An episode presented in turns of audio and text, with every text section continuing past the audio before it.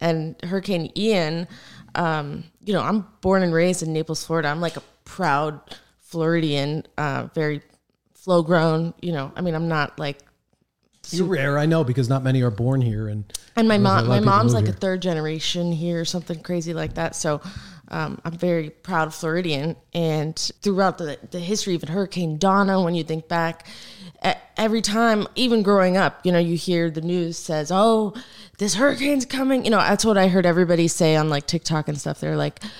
Well, why wouldn't you leave? Why why would you stay? Are you stupid? well, because e- every single time the news tells you, "Oh, you're going to have 20 feet storm surge, get out, get out." You know, they freak you out and uh, a couple chairs end up blowing over. So it's kind of like the boy who cried wolf. Like the news continued to tell us that and when this came, we were I was like we're fine, we're fine. I didn't think anything of it and then until it did happen. Well, I know we've had so many, and there's always been this warning of this massive surge that's coming. Every, you know, all the storms that we've been through here, they always talk about the surge, and we just never saw the surge. We just never, I never believed it was going to ever happen to us. I've seen it happen in other areas, but I thought we just were immune to it, and that it would never really happen. Because I remember back in Irma with Michelle, she was doing what the news said. She was blowing up life rafts and flotation devices and concerned about the surge and I was laughing because I said that's not common it's there's no such thing it's not going to happen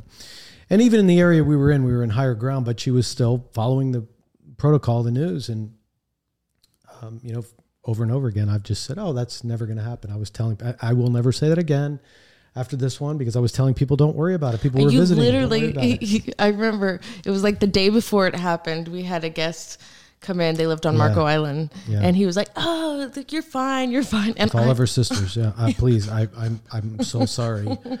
They were from Philadelphia. There were four sisters, I think, in the salon at this time. They were all visiting together, and uh, you know, I was calming, trying to calm their nerves. Like, hey, I've been through so many of them.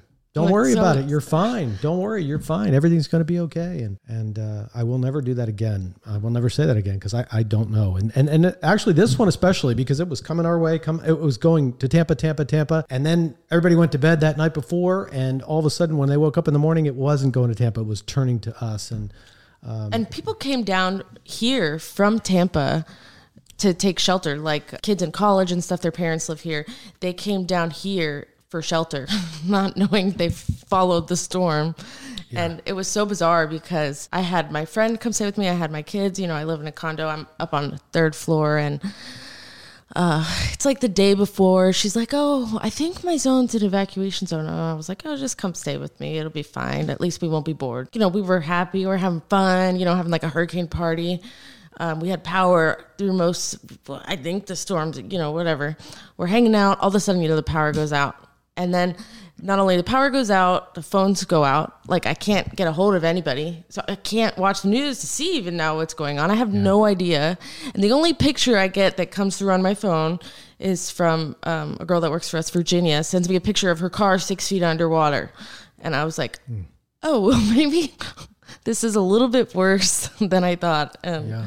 It, it was like a war zone. It Yeah. was really weird, very weird, worse than Irma. I, I think. It's, Yeah, well, well, and- obviously, and, but especially what was you know everybody's seen what's been on the news and and how much of the coastal area was just a mess, a devastated. I for the first time went to Vanderbilt Beach, and now it's December, so this is two months later.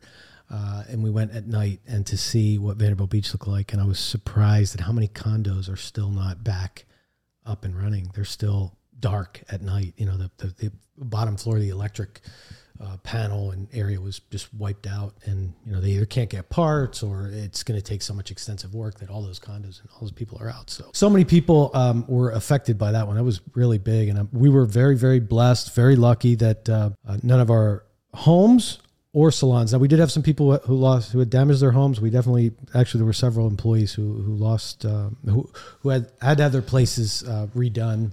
So it didn't lose the place fully, but um, had to have the drywall cut out and new flooring. And for for so many people, that's happened to where they have to have major renovations done on their houses, and they're staying somewhere else now. They're you know a, lot of people didn't have insurance. You know, um, in the in that moment in time, a lot of people didn't. So it's like what do you do now? You know, it's it's bizarre. Um, we, we talked to so many people who are um, you know in a battle with FEMA and their insurance company, or they can't get their insurance company to answer if they even had insurance. But but the insurance depends on the damage. Are they trying to get flood? Are they yeah. trying to get the other? So they're just going through a lot. So we were real and- lucky. Fort Myers, Sanibel. I mean, they're it's still like, I mean, it's like heartbreaking, um, and I feel like everywhere's kind of stopped talking about it now. It's like on to the next thing, the way everything is in life, but it's still decimated. I was on Airbnb last night, and there's a house on Fort Myers Beach for. I was just sometimes I just like to look and see, and there's a house on Fort Myers Beach for a week. It's like two thousand dollars or something, and there's no power or electricity, but it's for workers, so they don't have to leave or stay in a camp, Wow. a campsite. Like they can stay. At least it's a shelter. Yeah. But that's crazy to me that there's still no power. Wow. There. I, I've been up there. I haven't seen that, but I hear people who go up there and you know know people who are from there and lost everything. And um, I mean, it's coming. Still. Fort Myers Beach. I've heard bars starting to open there, and they have like their Tree, but they're still just. It's just amazing to see what's happened at Sanibel. Yeah, in our little area here where um, we thought that would never happen, and it did. But I, I have to say, the recovery effort and the way things are coming back together is, was much quicker, and I, I think happened much more expeditiously than remembering what happened in uh, yeah. in Irma. Now Irma was different because Irma was wind damage, and it was in different areas like Immokalee and and and more inland because of the wind. But um, still, it seemed like uh, things came back together, are coming back together. I mean, there's still a lot. And I, it's easy for me to say because I drive the roads in areas where they weren't damaged as much. But going through Vanderbilt the other night, I could see that the beaches still aren't open in some areas, and it's it's going to be a while. But uh, But I, I mean, I feel like Naples is really recovering. There's some areas you can't even, like, it, it was very eerie the first couple days. It honestly looked like the apocalypse. One, there was no cell service.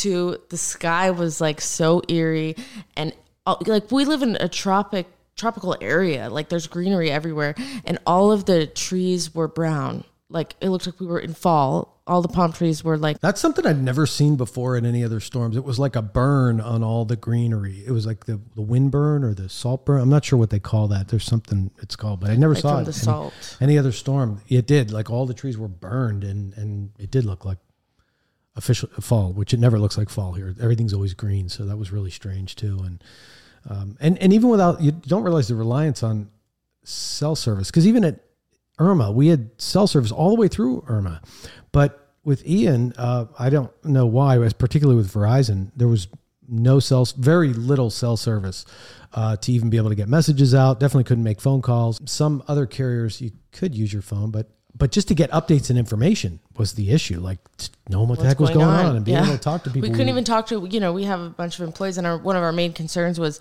making sure everybody's okay. You know, like getting a hold of everybody, making sure they're all safe. So it was definitely bizarre, but it's amazing to see like how things bounce back. Like life has to keep going. Christmas is here, and the Christmas music is playing, and you know, three days after beautiful. like They, they put that back together. Th- three days after um, the storm, Walmart had their Christmas stuff out. yes. So, you know, it's back to business as it goes.